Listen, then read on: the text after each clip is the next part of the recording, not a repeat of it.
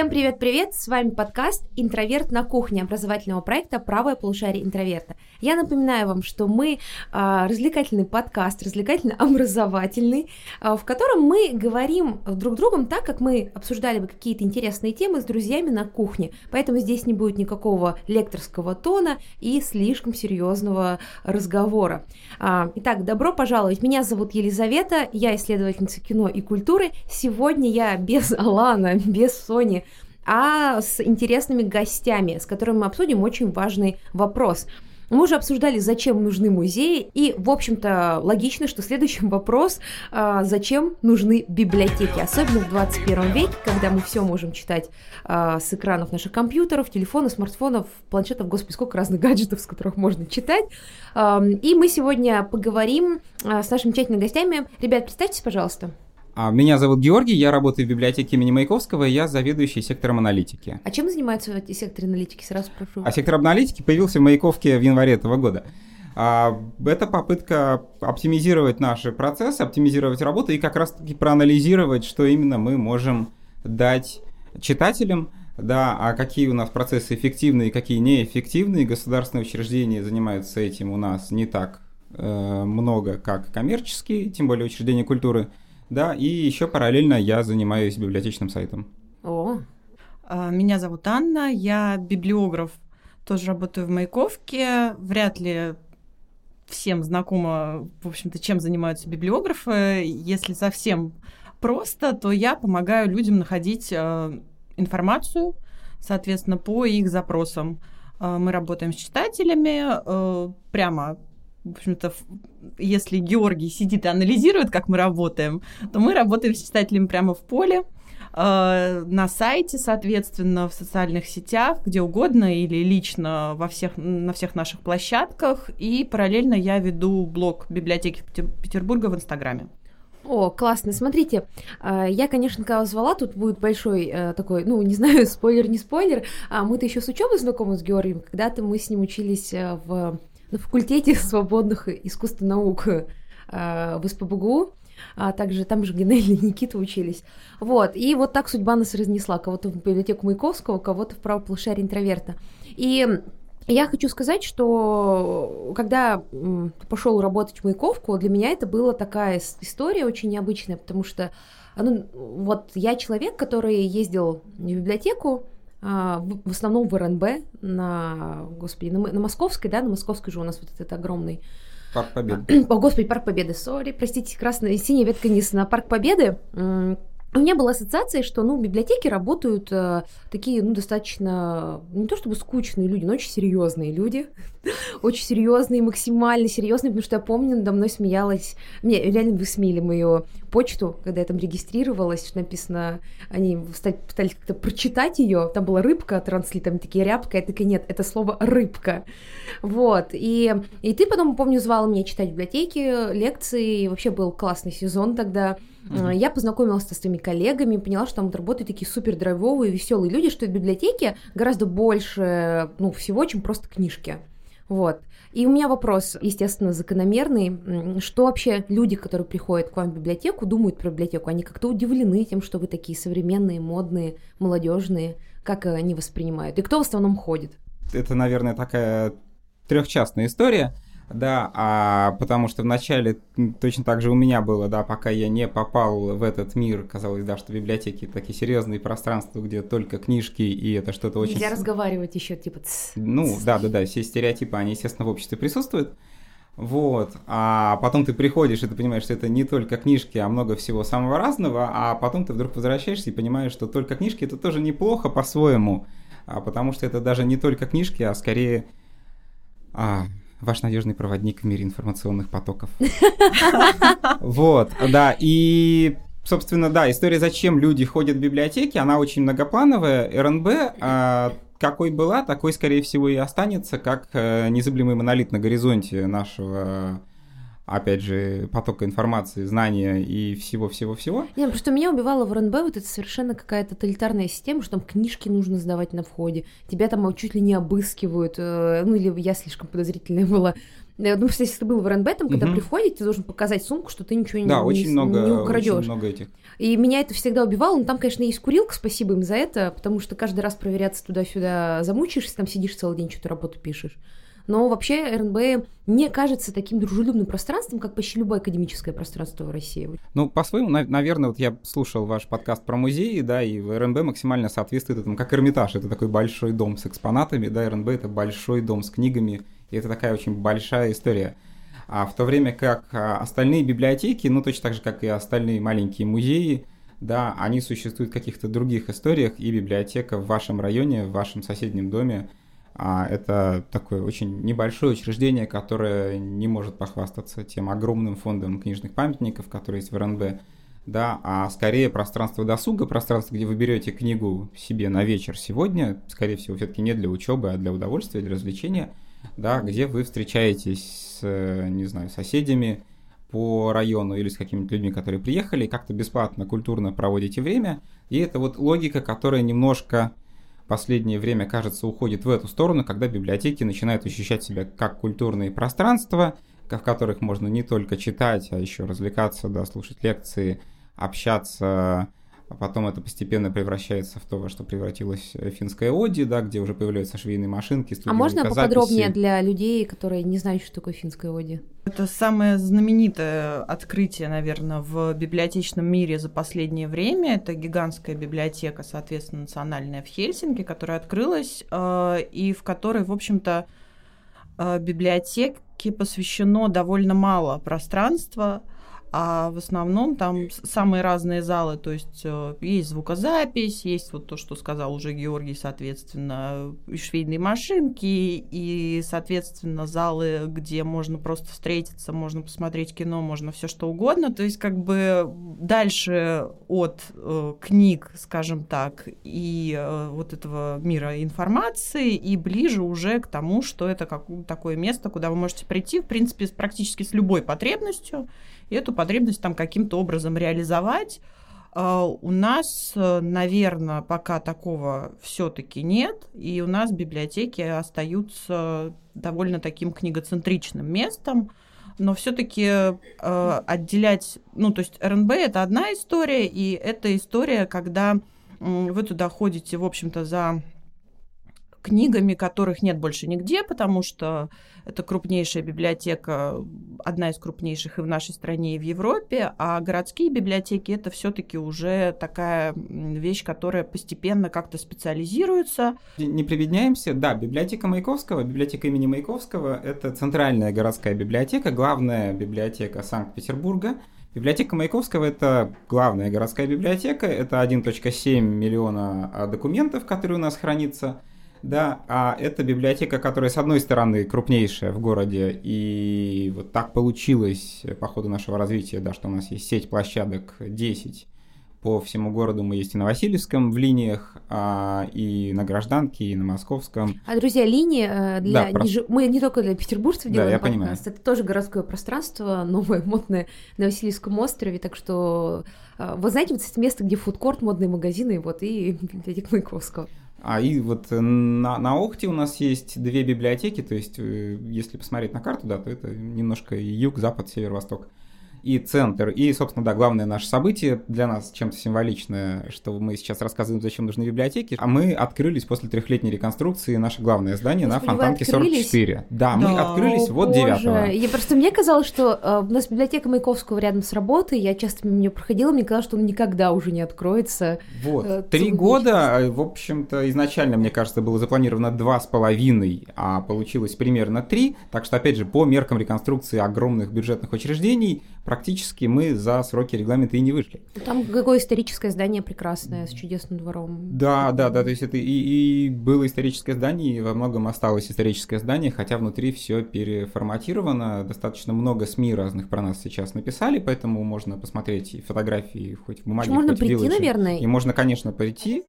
Вот, и мы, с одной стороны, вот мы крупнейшая библиотека, с другой стороны, мы выполняем функцию навигатора и, ну, по-нашему это, да, методический центр, да, то есть такой старший брат-наставник для всех библиотек города, для районных библиотек, которых у нас 198 в городе, в включая Кронштадт, курортный район и Петродворец. Да, и мы, соответственно, с одной стороны, технологически поддерживаем, то есть мы не просто вот у нас есть книжки, они у нас лежат, да, у нас же единый читательский на весь город, у нас единый каталог книжный на весь город, у нас есть портал библиотека СПбГУ.ру, где, собственно, можно зайти и погуглить любую книжку, которую вы хотите, и посмотреть, в какой библиотеке она есть, да, то есть вы увидите, что есть 5 книг в вашем районе, 3 не в вашем, куда вам удобно, туда вы за ней можете и прийти. Вот технологически все это поддерживаем тоже мы. Да, а всякие такие истории. Кроме того, мы просто занимаемся разработкой каких-нибудь документов, да, помогаем коллегам как-то смотреть в будущее. У них часто у самих нет проблем с этим. Но такая наша, наверное, задача — набивать шишки первыми, да, куда-то лезть первыми, смотреть на то, что можно, что нельзя, что имеет смысл. Да, может быть, терпеть где-то какие-то неудачи. Но, опять же, вот... потому что у коллег такого большого резерва на эксперимент часто нету, да, когда вы маленькая библиотека. Ты как что-то на бюрократическом сейчас рассказываешь немного. Да, сложно? Ну, в смысле, нет, это не сложно, просто... Первопроходцы, то есть вы первые придумываете какие-то новые фишки для библиотек, правильно? Да, ну, во многом, да. Для городских. Это могут быть и какие-нибудь скучные вещи, вроде документов, или могут быть какие-то интересные вещи, к слову, зачем нужны библиотеки. Вот здесь, наверное, может... Анна прекрасно рассказать про то, что мы стали первой библиотекой в России, которая полномасштабно начала сотрудничать. Ну, наверное, все знают про Литрес. Mm-hmm. С Литресом, я не знаю, мы не первые. Мы одни из первых. Одни из первых начали сотрудничать с Литрес в 2013 году, да? Да. Вот. А, например, за последние 2 года мы, кажется, первыми начали активно и масштабно сотрудничать с Букмейтом, с Майбуком, и вот, я думаю, Анна лучше... А в чем это сотрудничество заключается? Экономия денег, потому что все мы, например, очень любим Букмейт, но, например, можно самостоятельно купить подписку на год, а можно просто прийти в Маяковку и получить код доступа. Соответственно, бесплатно библиотека за читателя оплатит подписку на, там, не знаю, месяц, 3 месяца, полгода. Тут, в общем-то, как повезет. И по читательскому Маяковке не только брать бумажные книги, но брать электронные, аудиокниги, слушать подкасты, все что угодно, что находится в самых крупных электронных библиотеках. То есть это единоразовая акция, да, получается? С Букмейтом? Нет. Или это на постоянной основе? Ну, на постоянной основе. То есть вы приходите, вы получаете код доступа на 3 месяца, спустя 3 месяца вы пишете нам, не знаю, в онлайн на сайте, пишите, соответственно, на почту, куда угодно, указываете номер своего читательского билета, и мы снова выдаем вам точно так же код доступа, и вы дальше продолжаете читать. Предлагаю по чайку. Вот такой вопрос, хорошо. Мы записались в библиотеку для того, чтобы получить доступ. А вот за реальными книжками-то кто-то ходит? Вообще, какой возраст людей, которые ходят в библиотеку в среднем? Ну, то есть, сколько им лет, кто это? Потому что я вот не была в библиотеке, ну, не по каким-то вот деловым вопросам, ну, вопросам, когда лекции ходила это читать. Я обычно все читаю в электронном виде, и я не знаю, туда ходят какого возраста люди, пожилые или это школьники совсем, ходят ли вообще сейчас молодежь, подростки в библиотеку как таковую, или это уже какая-то совсем как другая история? Ну... Я бы сказала, что в библиотеку очень сильно ходят, потому что есть определенный пласт людей, которым принципиально, например, наличие бумажной книги. То есть это тоже интересно, потому что мы много говорили о том, что появятся электронные аудиокниги и бумажная книга умрет, но это не так. Очень часто, когда обращаются читатели, мы говорим, слушайте, ну вот эту книгу, например, то есть там вышла последняя книга Салли Руни, и, соответственно... Салли Руни можно для непосвященных? Это, в общем-то, очень модная писательница, которая написала роман «Нормальные люди. Разговоры с друзьями». Я смотрела сериал, да, «Нормальные люди». Мне не понравилось. Вот, ну, как бы, или, например, там, не знаю, вышел «Последний Бакман», это тот, который «Вторая жизнь Уве». В общем, все вот эти модные книжки, которые быстрее гораздо... А у вас они появляются, вот эти модные книжки, достаточно быстро? Просто в моей молодости, я помню, у нас была очередь в нашей городской библиотеке, реально очередь, это без шуток, там были записаны фамилии на Гарри Поттера. Нет, очереди есть. Сейчас еще и про очередь. Я была 8-м человеком, и 6-й шестой, очень сильно задержал книгу. Мы реально уже как-то столкнулись и такие, ну, блин, типа, что, звонить ему, что ли, по домашнему телефону? Потом его прозвали мальчик, который не выжил. Да-да, и мы заставили библиотекаря реально позвонить домой этому человеку, потому что за мной там еще было много людей. А как бы время-то горит. А вы понимаете, что там 2000-е книжка по Гарри Поттеру стоила каких-то баснословных денег. Сейчас я не знаю, насколько дорогие книжки, с учетом, ну, на самом деле, с учетом того, что для школьников, с учетом того, что еще можно в электронном виде их купить, но очереди до сих пор есть, новые книжки есть? Да, очереди есть, и очереди у нас перекочевали тоже, то есть у нас есть теперь очереди на новинки бумажные, а есть очереди на новинки электронные. То есть, например, очередь на аудиокнигу Мэтью МакКонахи, по-моему, там 250 человек или 260 человек. Соответственно, я не знаю, я пока не читала, но, судя по всему, прям человек хорошо снимается не только в кино. Меня восхищает, что люди готовы ждать в очереди. Сейчас я буду ужасным человеком, но я бы уже скачала эту книжку, если бы я была там 249-я. Потому что, ну, если, ну, либо купила, либо скачала, если у меня принципиально не было денег, а я понимаю, что может быть принципиально не быть денег, и я бы ее скачала, потому что принципиально не может быть денег. Я помню, я на каком-то курсе, у нас была одна книжка на 4 к экзамену, на нее типа... У нас не было денег, и одна из наших одногруппниц купила ее, это было дорогое издание Фихты, и мы ее, то есть, реально передавали из рук в руки на экзамене и шли специально в такой очереди, чтобы каждый успел по ней, типа, повторить, потому что повторять можно было по... Ну, преподаватель разрешал только по бумажной книге, вот, но я, конечно, уже была близка к тому, чтобы взять и где-то найти эти деньги. А сейчас же можно скачать. Ну, тут очень... ну мы должны порадоваться, воодушевлена... что люди живут в правовом поле. Да, воодушевлена гражданской ответственностью людей, честно. Вот. Я не смогла бы, наверное, так. Это прям очень восхищает. Да, то есть люди, в принципе, в общем-то, готовы ждать и готовы каким-то образом, в общем-то, не знаю, подстраиваться под те условия, которые сейчас есть в Маяковке, потому что там же еще, ну что там интересно, что, например, в Литресе книга выдается, вы же ее не скачиваете, ну, как бы навечно себе, да, она выдается на 14 дней, то есть это еще и супер такие ограниченные сроки, когда эти 14 дней, вот у тебя появился, ты, не знаю, полгода ждал последний роман Сорокина, он у тебя появился, у тебя есть 14 дней, чтобы его прочитать, потому что потом ты улетаешь снова в конец очереди, как бы читай заново. И задержать нельзя. Да, задержать нельзя, ничего нельзя. В этом плане электронные аудиокниги очень хороши, потому что вы их сдаете автоматически. Ей! Да, и как бы на штраф вы не попадаете. В этом плане очень удобно как раз Букмейт и Майбук, потому что это все-таки история по подписке, и у вас есть гораздо больше времени. То есть, если подписка на Букмейт 3 месяца, вы можете читать 3 месяца, любые книги, брать, сдавать. То есть, как бы там ограничений никаких нет. С Литресом, да, прям такой же скач, 14 дней. Большие очереди, и, соответственно, вот на все эти новинки, на них, ну, то есть, как бы, спрос очень большой. А как быстро у вас новинки появляются? Новинки... Ну, у нас есть такая штука, как это скажу на библиотечном, как экспресс-комплектование, то есть это такой список из 100 книг каждый месяц, которые вот, за которыми охота у читателей.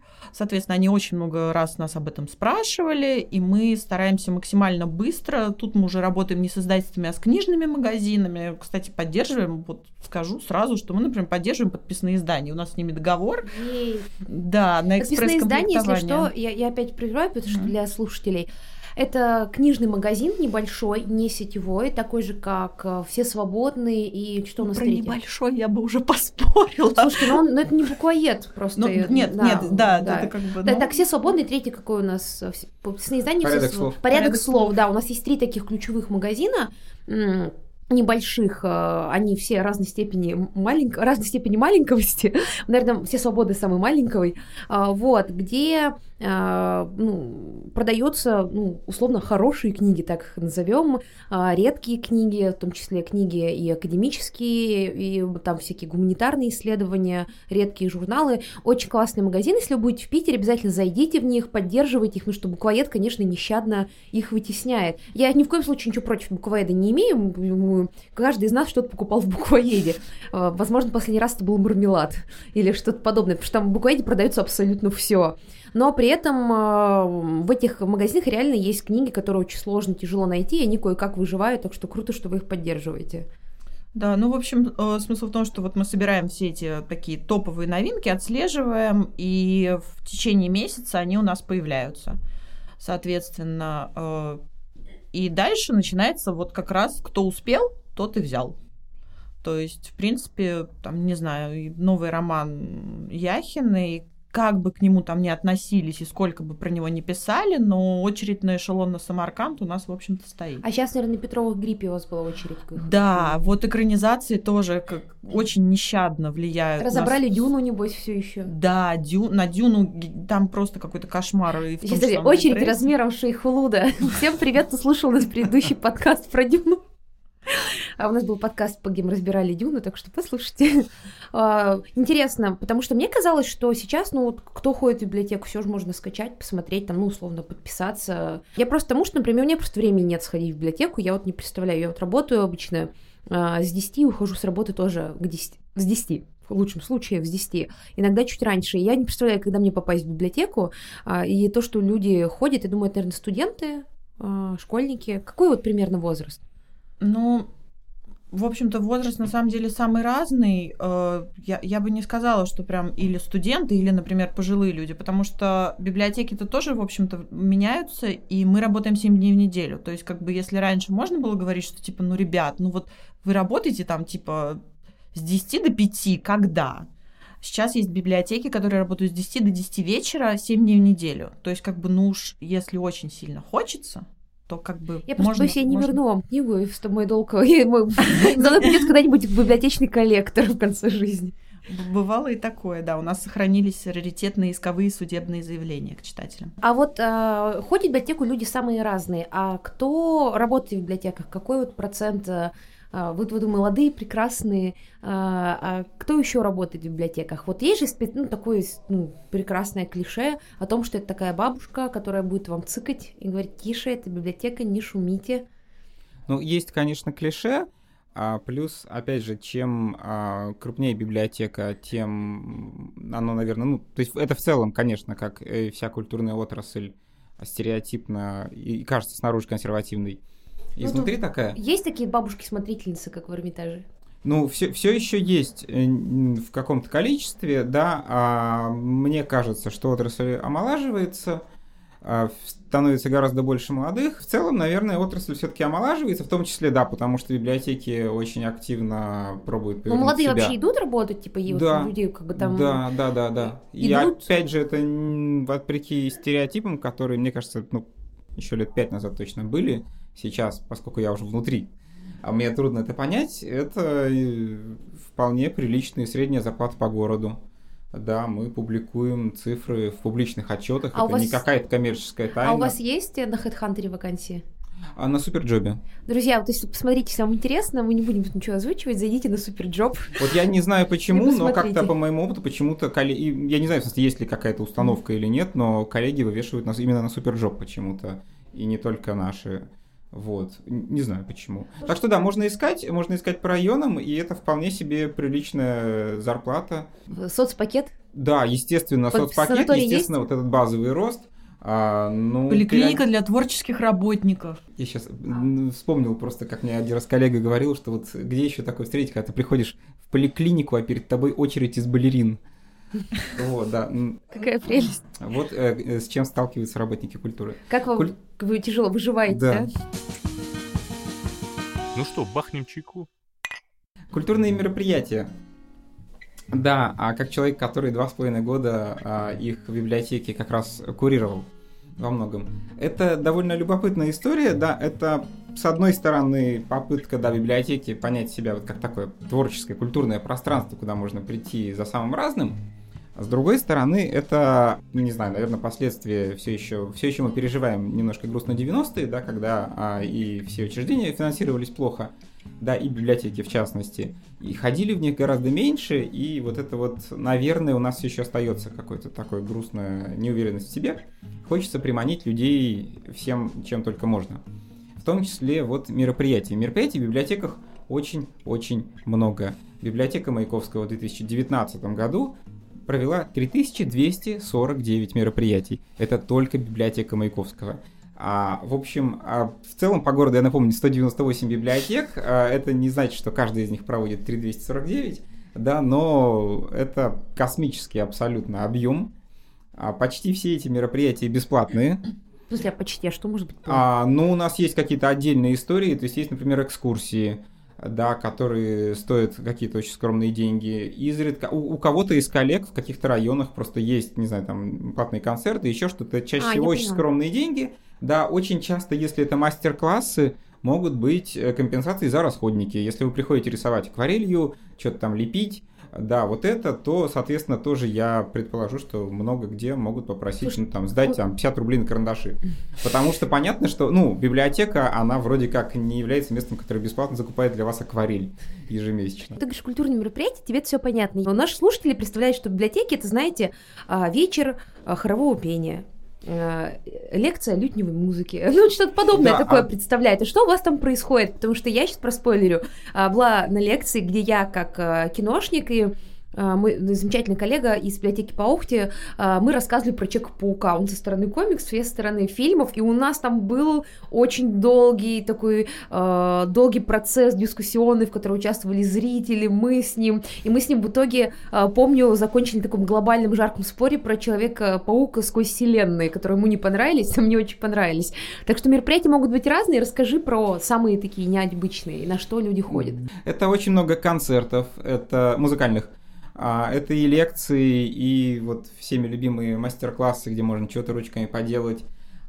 Если говорить про нас, да, то, например, из интересного, ну вот у нас было достаточно много лекций, сейчас, наверное, стало поменьше, потому что все это периодически меняет свои направления. Но вот на Невском 20 в центре города у нас есть Центр искусства и музыки, который постоянно гонит бесплатные концерты. Год назад, прям вот в разгар пандемийного года, мы с нашими голландскими друзьями вместе, которые очень помогли, привезли и установили орган. Бесплатные органные концерты.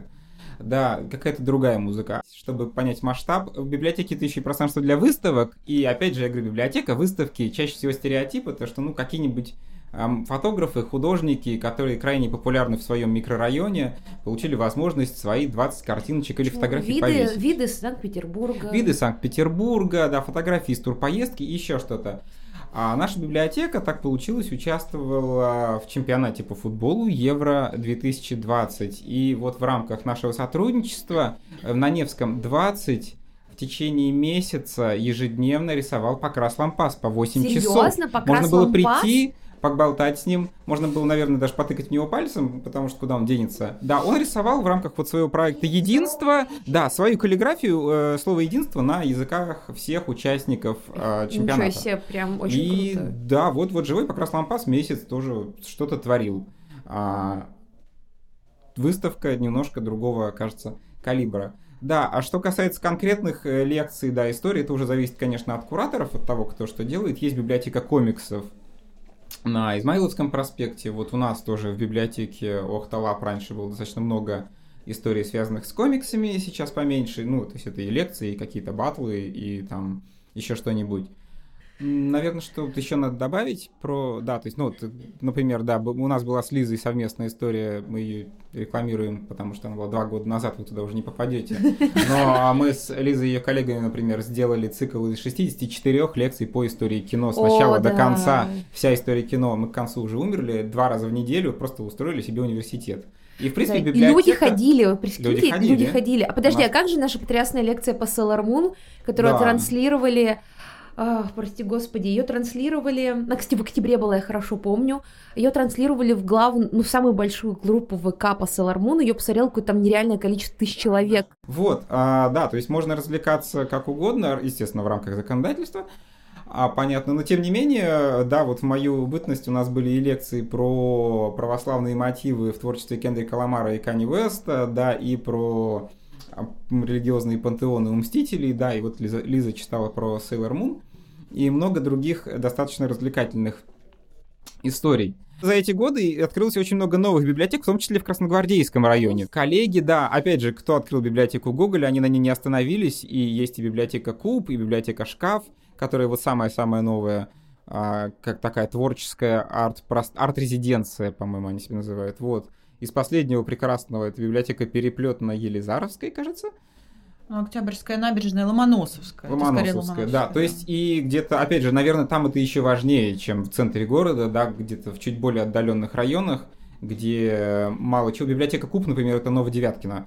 Да, оттуда и выехать трудно, а там есть новая красивая библиотека. Расскажите, что вот в этих новых крутых библиотеках. Вот, то есть, во-первых, это просто, ну, современный сервис, часто современный персонал, и просто очень приятное пространство для пребывания. Когда мы говорим про районные библиотеки, мне кажется, очень логичное как раз просто предложение проводить время не в торговом центре, где все вокруг хочет содрать с вас деньги, да, а в библиотеке, где можно тоже встретиться, посидеть, поболтать. Только на карандаши скинуть. Да, и вот, ну, в худшем случае, да, скинуться на карандаши или на распечатку ксерокса, или заплатить штраф за книжку. А можно прийти просто в эти библиотеки, да, посидеть? Естественно, например, во все. У меня в школе была такая проблема перед какими-то послешкольными занятиями. Нужно было куда-то пойти, мне неудобно было, мне было 1,5 часа до дома ехать.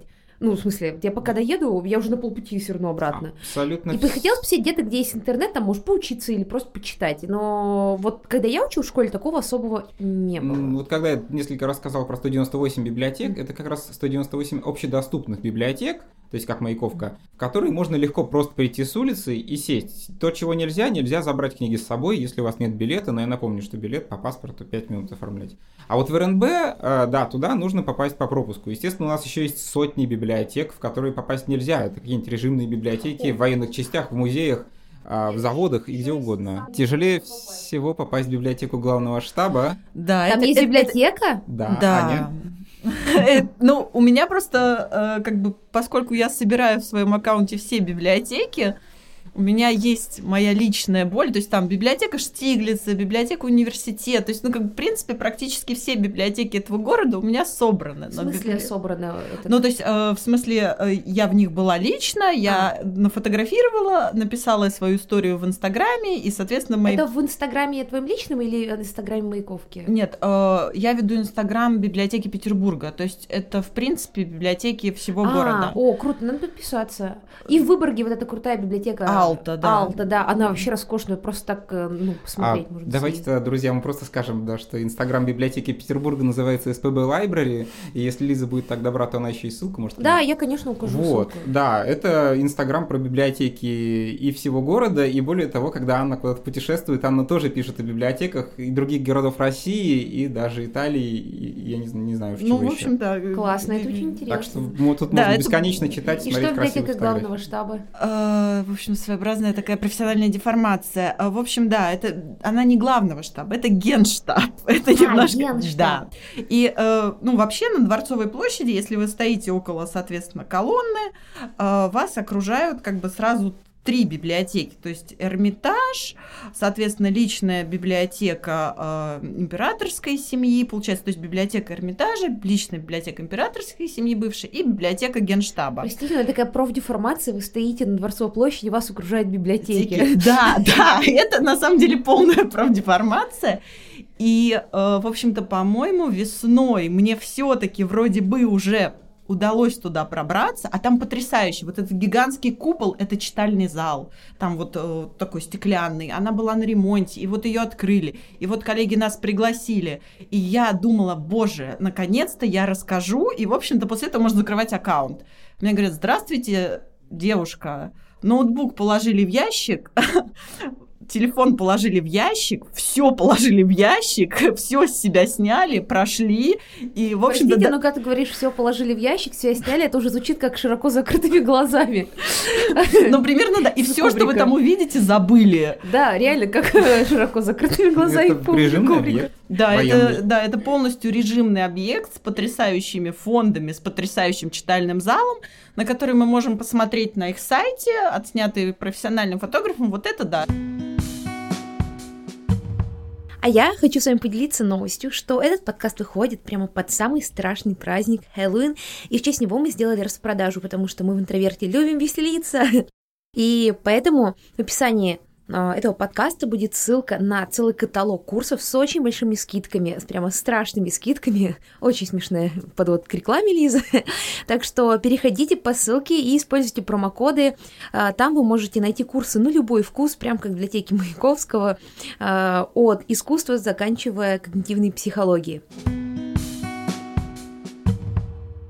Возвращаясь к более открытым библиотекам, да, то, что я хотел последний рассказать про мероприятие, да, кроме того, что это пространство, где можно просто провести время, посидеть. Есть интернет, есть возможность чаще всего распечатать, отсканировать, записать на флешку, всякие такие вещи. В большинстве... И в туалет сходить, это важно. Да, в туалет сходить. В большинстве библиотек есть компьютеры. Сейчас это, конечно, не так актуально, у всех телефоны и ноутбуки, но есть компьютеры, где можно сесть поработать.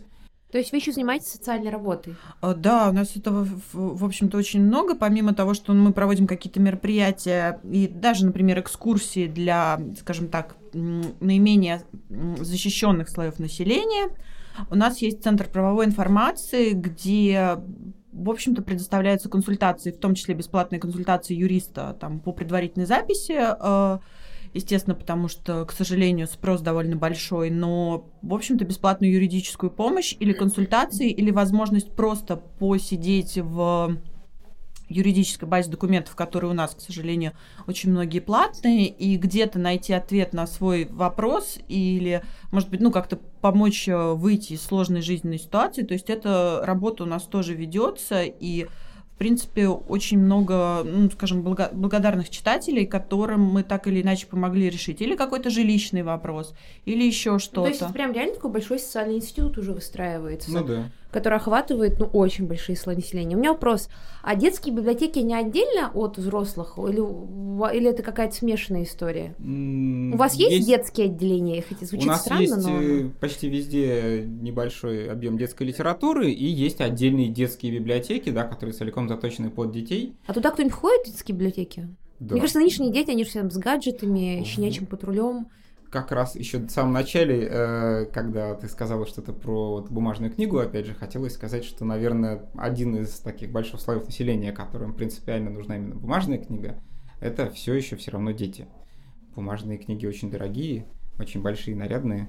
И, опять же, мы знаем, что этот взрослый человек покупает себе за 800 рублей нового Сорокина, потому что он будет стоять на моей полке, ведь в моем мировоззрении Сорокин великий автор. Детская библиотека — это...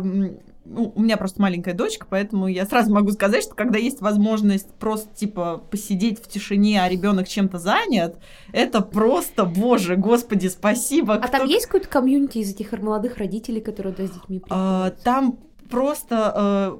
На самом деле, вот как бы мы говорим про книги, про что-то еще, а есть такие базовые какие-то функциональные вещи, например, там теплый пол.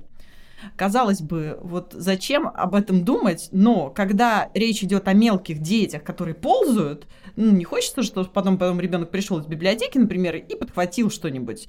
А там просто, то есть ты реально можешь положить своего ребенка.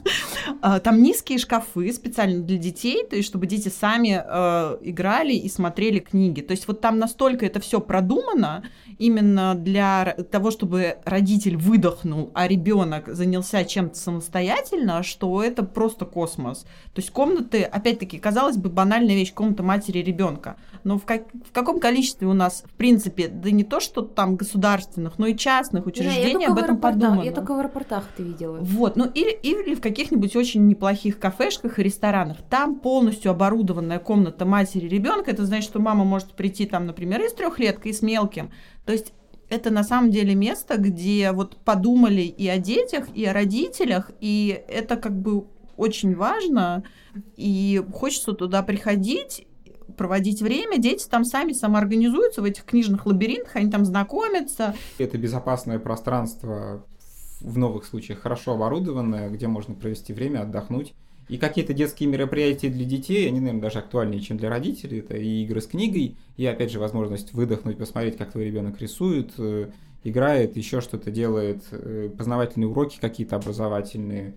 У нас вот на Большеохтинском 8 в нашей библиотеке проводились регулярно научные занятия для детей, там про динозавров, про насекомых, приходил энтомолог с живыми тварями разными. Я сама захотела сходить. Вот, ну на энтомолога не очень хочу, но на динозавров было, да, очень интересно. Да, я и динозавров, и на насекомых. Вот, да, и какие-то научные занятия для детей, там, ну, вот буквально 4-6 лет.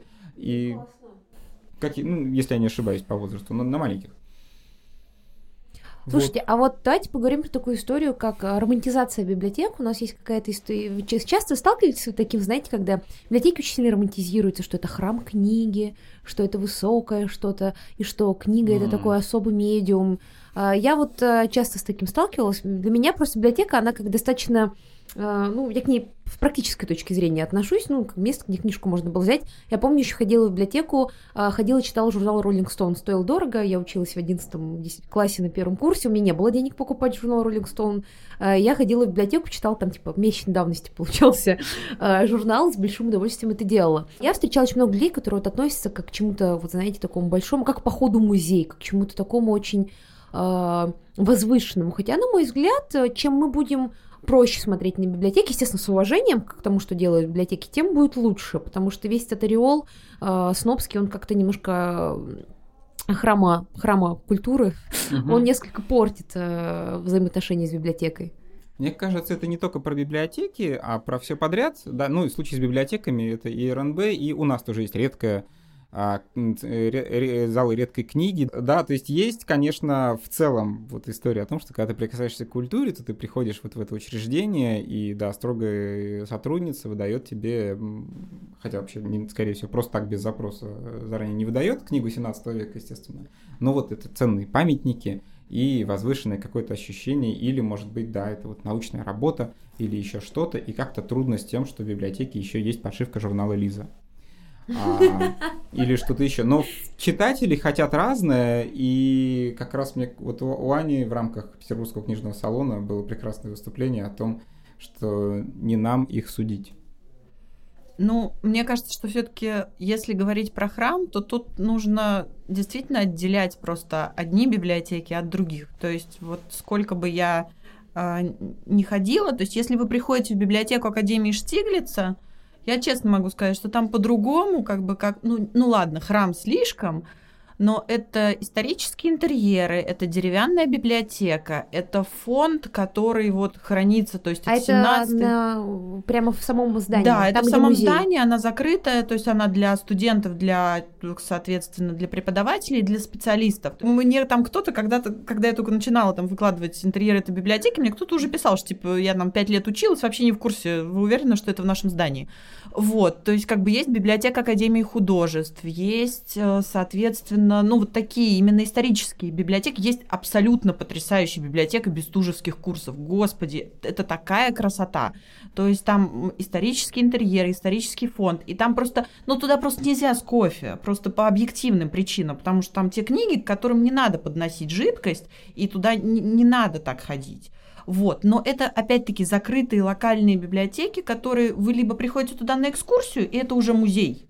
Либо вы приходите туда, потому что вы исследователь. А вот относиться так к районным библиотекам или, соответственно, к общедоступным, назовем это так, ну, действительно, как-то уже равны. Да, абсолютно. Нет, это абсолютно. То есть, ну, есть объективные вещи, как бы, как, например, ну, то есть, есть книги, которые нельзя трогать руками.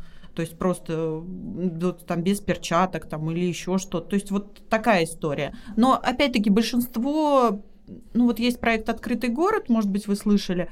Там есть экскурсия «Библиотечный Петербург». Делает как раз руководитель библиографического подразделения. Отличная экскурсия как раз по самым разным библиотекам. То есть и современные, и исторические интерьеры. И вы понимаете эту разницу между вот библиотекой, которая для всех, и библиотекой, которая или как-то исторически сложилась и уже превратилась в музей. То есть, ну, например, в Эрмитаже же есть библиотека Николая II.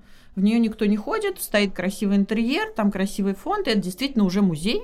То есть в этом плане, да, там как бы действительно есть такое ощущение, что вы прикасаетесь к чему-то исторически важному, и, ну, ощущение само по себе другое. А ну, как бы в наших простых библиотеках, конечно, как бы мы нацелены на то, чтобы к нам приходили все, и какого-то такого пиетета все-таки по отношению, не знаю, к храму, наверное, все-таки меньше. Давай позволим себе сказать о том, что, да, собственно, та дискуссия, в которой ты участвовала, и на которую я намекнул, это история о читательском спросе, о том, что не мы его судим, а мы во многом его удовлетворяем, каким бы он разным ни был. И это и история с, скажем так, низовой литературой, и, разумеется, библиотеки Кстати, меня однажды зашеймили в 5 классе, я училась, мне зашеймила библиотекарша за книжки, которую я брала. Вот, во-первых... Я помню, до сих пор обидно, годами это помню. Большая внутрицеховая дискуссия, если вы эти книги закупили себе в фонд, чего вы стыдите читателя, что он их у вас берет? Наверное, изначально не надо было их закупать. А вторая история, да, это история о том, что мы закупаем в случае с Литресом, например, книги по запросу. То есть, если физические книги мы покупаем по принципу, мы сами подумали, это надо, это не надо, да? Мы предложим новый интернет-мем прямо сейчас, потому что вот в Литресе книги покупаем по подписке, по запросу. То есть, то, что читатель попросил, то мы и берем в рамках наших правил. То есть, не дороже 650 рублей, по-моему, да? 500. Не дороже 500 уже рублей. Да, мы, соответственно, если там читатель больше 5 книг у него на руках, мы тоже ему ничего брать не будем. И дальше. Это не важно. Одна из самых запрашиваемых книг, и, по крайней мере, в какой-то момент долгий наш лидер, особенно во время пандемии, это справочник по минету.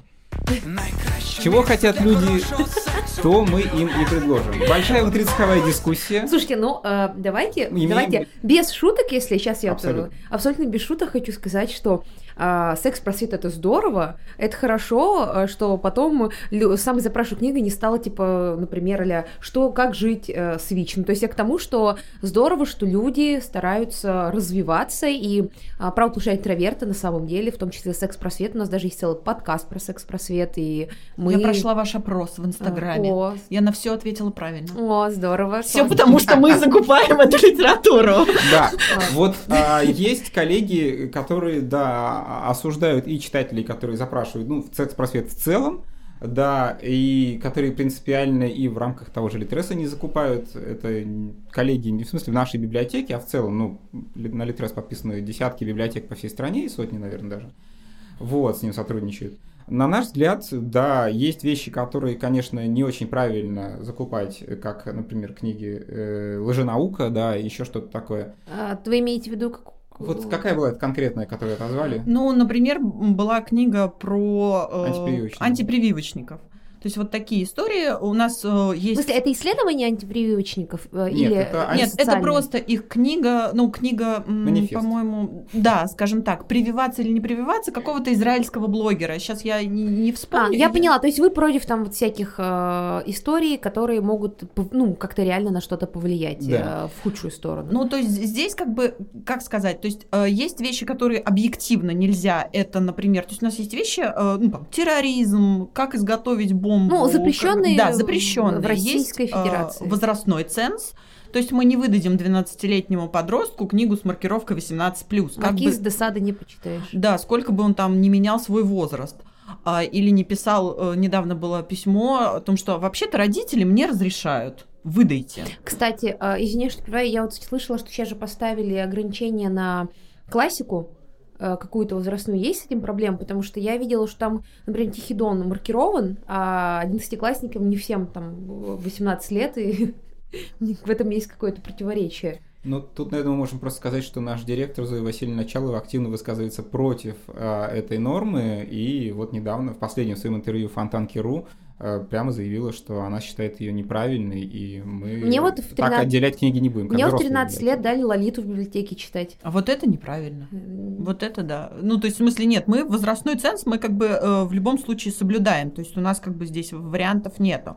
А есть именно этические вопросы как раз, вот про которые уже начал говорить Георгий, то есть, соответственно, есть такая история, как комиссия по борьбе с лженаукой, которая одобряет, не одобряет книги. И здесь мы, конечно, стараемся все-таки на это ориентироваться. То есть не закупить эту книгу мы не можем, потому что на нее есть спрос. Например, ну, по крайней мере, в электронном виде, да. Но в бумаге у нас как бы больше... А вот книга какой-нибудь условной инстасамки, вы ее закупите, если люди попросят? Если люди попросят, то да. Более бузовые там. Ну, вообще же все пишут книги. Я не знаю, есть ли... Да, я не знаю, просто есть ли у этих людей книги, просто я вот условно ткнула в небо. Бузовые, по-моему, есть.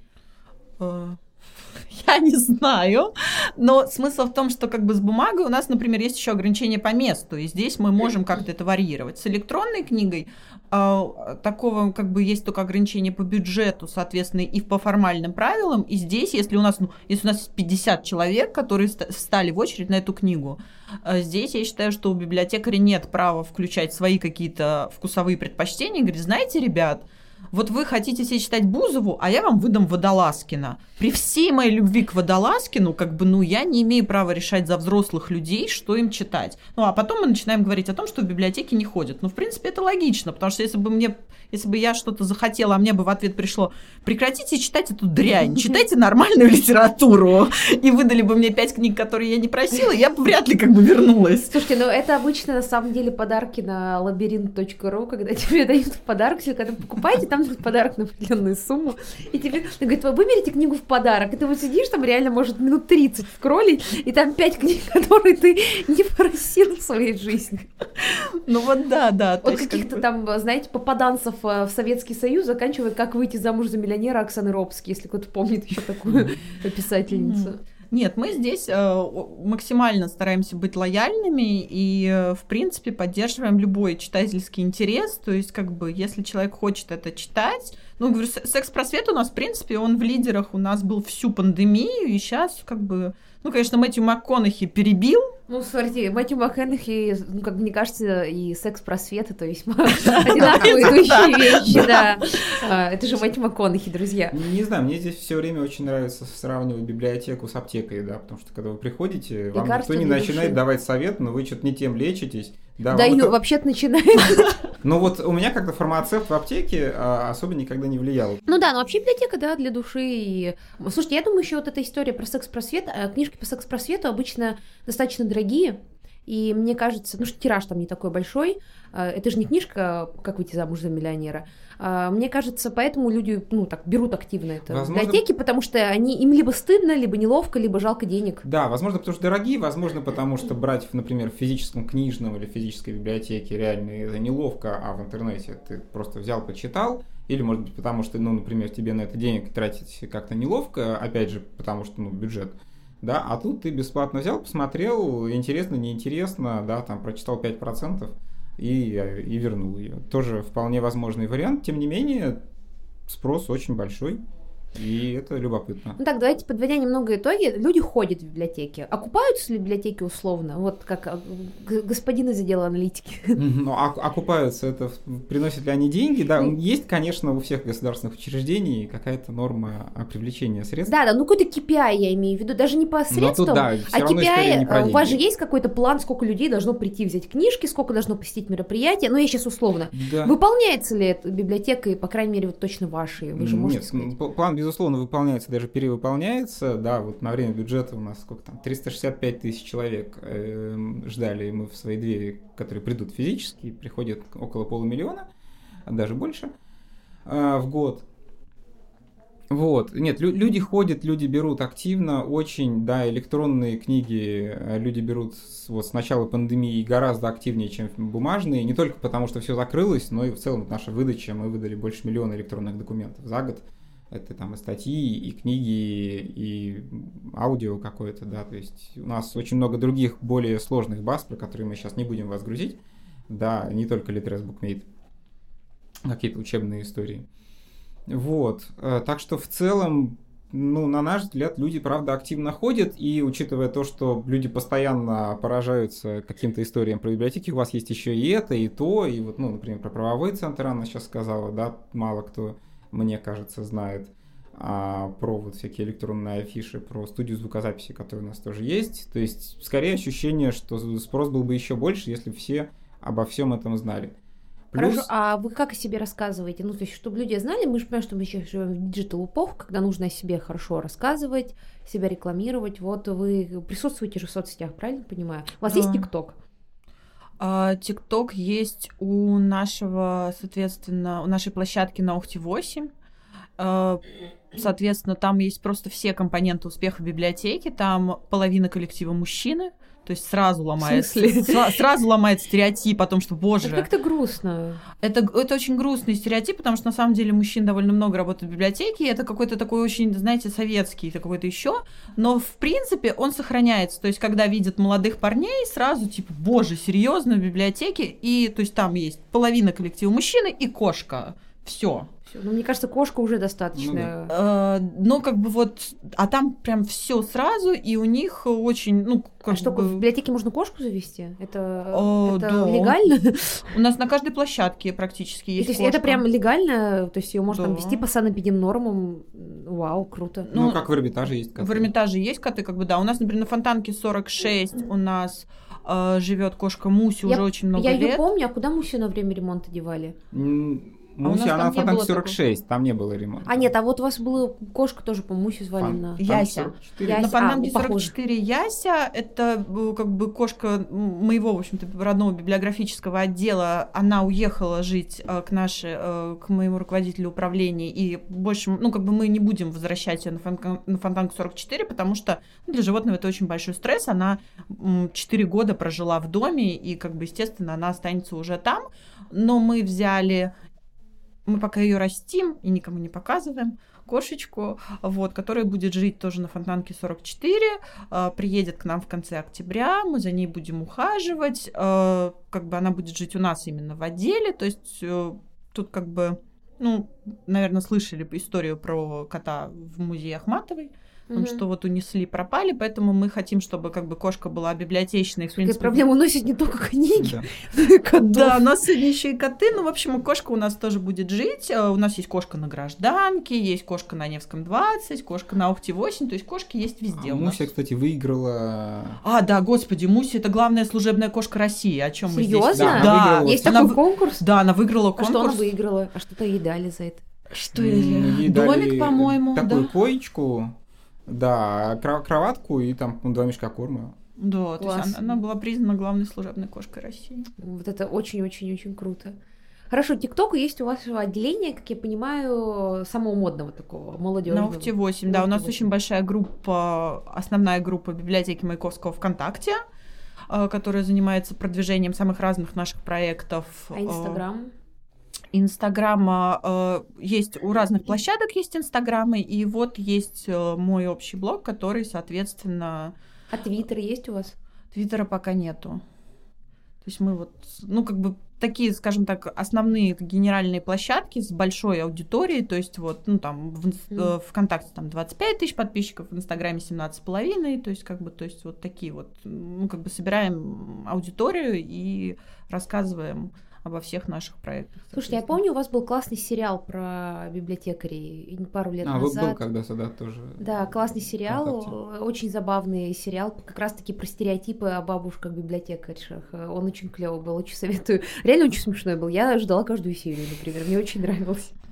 Но в целом, наверное, все равно у нас основная сила продвижения — это наша просто репутация, которая есть у библиотек как таковой, поэтому и консервативное отношение. Вам нужно завести подкаст библиотечный, мне кажется, рассказывать про книги, рассказывать про истории библиотеки, мне кажется, это очень классный метод, тем более у вас есть студия звукозаписи, выпускать там каждую неделю подкаст, это, мне кажется, будет привлекать людей. У нас на Охте 8 есть подкаст, называется «Давай подумаем еще», где девочки-библиотекари обсуждают как раз книги и литературу, то есть очень классно. Такое. Тогда вот, друзья, подписываемся.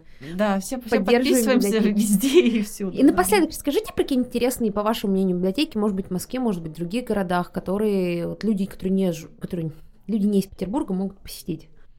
Вы же знаете о своих коллегах, какие у них проекты. Ну, в общем-то, из самых, наверное, ярких впечатлений последнего, наверное, года это Национальная библиотека Татарстана. Открылась просто в потрясающем месте с вертолетной площадкой. Почему нет? Видом на Волгу и, в общем-то, потрясающим фондом и музеем книги. Гигантская зависть, что у них есть редкий фонд, и они пополняют. У них есть группа, скажем так, просто профессии мечты, когда ты книжный детектив, назовем это так, когда ты ездишь и находишь редкие книги и привозишь их в свою библиотеку. То есть там и музей книги, и современная литература, и какая-то советская скульптура, которая осталась там, и они вписали ее в интерьер какой-то советской эпохи. То есть, на самом деле, если вы будете в Казани, то Национальная библиотека Татарстана, новое здание, это просто обязательная для посещения вещь. Потрясающая библиотека – это Ростов-на-Дону, такое советское здание с ботаническим садом. То есть это библиотека, ботанический сад, фонтаны, скульптуры и... 4, по-моему, этажа самой разной литературы, соответственно, центр краеведения и все что угодно. Москва, в общем-то, тоже там, начиная от РГБ, Некрасовки, есть библиотека, Пушкина, по-моему, да, тоже, соответственно, в центре библиотека Тургенева. Москва вообще отличный библиотечный центр, где можно гулять просто и выбирать, соответственно, те библиотеки, которые нравятся, но там практически каждая библиотека в центре — это попадание или в какой-то исторический интерьер, или в какое-то модное пространство, или на какую-то модную лекцию, выставку, то есть прям очень здорово. Я еще записана, кстати, вспомнила из библиотеки, записана в библиотеку имени Лосева. На Арбате есть музей Лосева в квартирке, и там есть библиотека, тоже роскошная. Я, конечно, там никогда ничего не брала, потому что, у меня нет возможности будет вернуть им. Но я там была на конференции, и вот там, конечно, очень круто. Если вам нравится Лосев, если вы любите русскую философию, всем советую сходить, можно записаться, карточка у меня лежит дома. Просто, знаете, вот как такое приятное ощущение, что я как-то прикоснулась ко всему этому величию. Это такой русский философ, исследователь, мыслитель. Так что даже вот у меня есть, получается, да, читательский билет в какую-то московскую библиотеку, я вспомнила. В общем, наверное, если чуть-чуть попробовать подвести итог, да, как ты предлагаешь, да, библиотека — это место, где все еще можно взять книги, причем даже новые книги. Даже на самые неожиданные темы. Даже и новые книги, и книги на самые щекотливые темы, и наоборот взять старые ценные книги, которые тоже есть, домой их вам не дадут, можно почитать или посмотреть оцифрованные, кстати, версии. Мы занимаемся оцифровкой еще и многие другие библиотеки книжных памятников. Вот, это место, где можно читать электронные книги, где можно взять подписку и экономить деньги.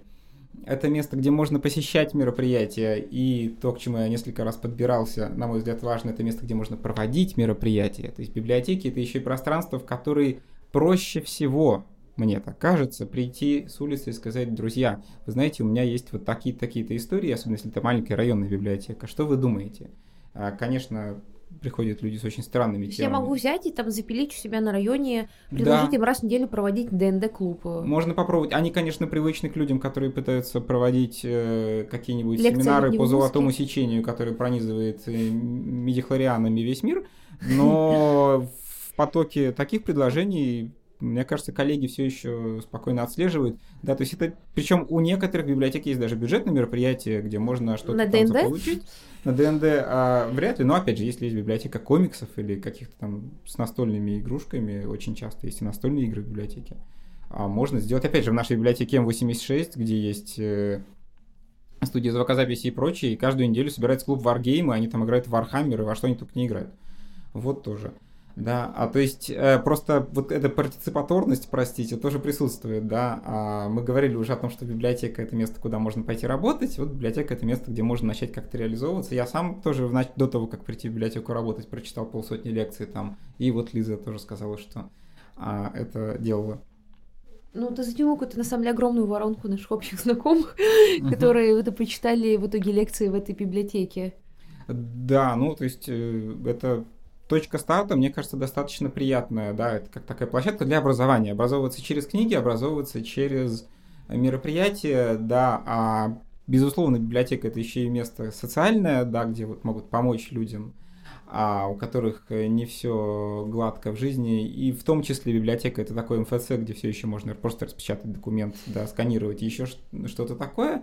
И, возвращаясь к самому нашему началу, если вам трудно составить список литературы по ГОСТу, библиографы за очень скромные деньги, насколько я знаю, сделают это для вас. То есть это есть официальная такое... Да, официальная услуга, и более того, если вам трудно найти литературу для этого списка литературы, то вы тоже можете написать. Я не понимаю, почему я не слышала, что вот это, да. Студенты должны выстраиваться в очереди. Мне кажется, это то, зачем студенты должны бежать, потому что на том же портале библиотек можно написать: «Здравствуйте, я хочу написать курсовик про, да, бульдозерное дело в Таджикистане. Что мне почитать?» Вам найдут. Даже не в этом дело. Стоп. Когда ты пишешь работу, ты этот список оформляешь последним. У тебя уже список литературы есть. Все его оставляют на последнюю ночь, на последний день, а потом тратят на это просто гигантское количество часов. Друзья, я вас всех призываю.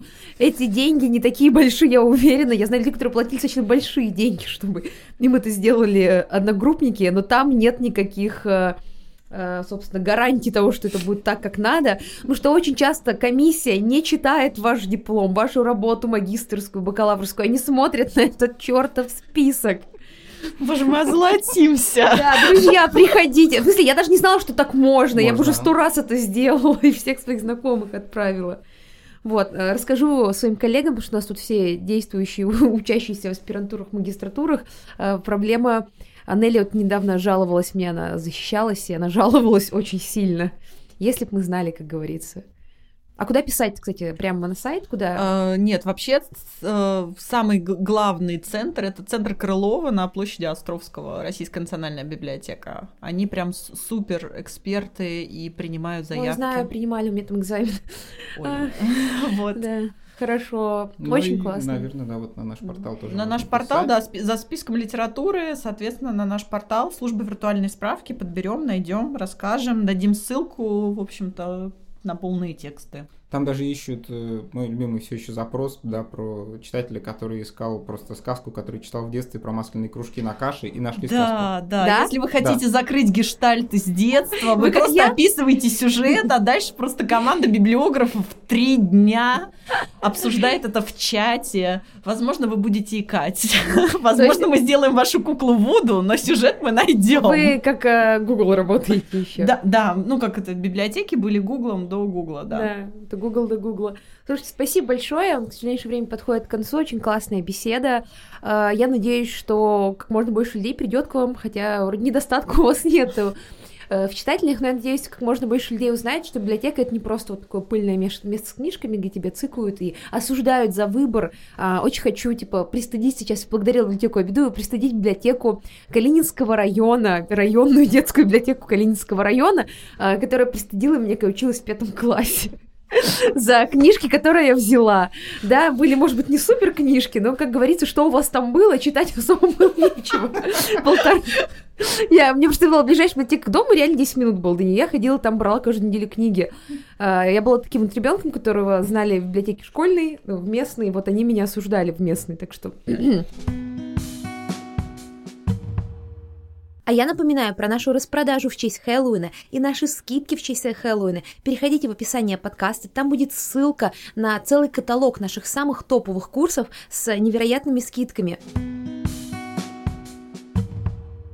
На этом мы заканчиваем. Спасибо большое, что дослушали до этого момента. Ходите в библиотеки, читайте книги, ходите на мероприятия, слушайте наш подкаст на всех платформах. Мы появились на Spotify, точнее не так, Spotify появился у вас, потому что до недавнего времени Spotify не давал слушать подкасты внутри России, только за рубежом. Мы есть на Spotify, мы там уже очень-очень давно. И поэтому переходите по ссылке, слушайте нас там, наконец-то, из России. Как всегда, ставьте лайки, пишите комментарии, добавляйте нас в подборки, так об этом подкасте узнает больше людей, нам будет очень приятно. И, конечно же, пишите в комментариях ваши истории с библиотеками, что вы думаете, давно ли вообще были в библиотеке. Может быть, кто-то из вас ходит, например, в библиотеку Маяковского. Что вы об этом думаете? Вообще, пишите, мы всегда рады вашему мнению. Может быть, вы знаете какое-то третье место, которое мы должны обсудить, зачем оно нужно после музея и библиотеки, у нас будет такая трилогия. Поблагодарим наших гостей, спасибо большое, что пришли, потратили свое время и рассказали о своей работе, мне было очень интересно. Спасибо. Спасибо. Пока.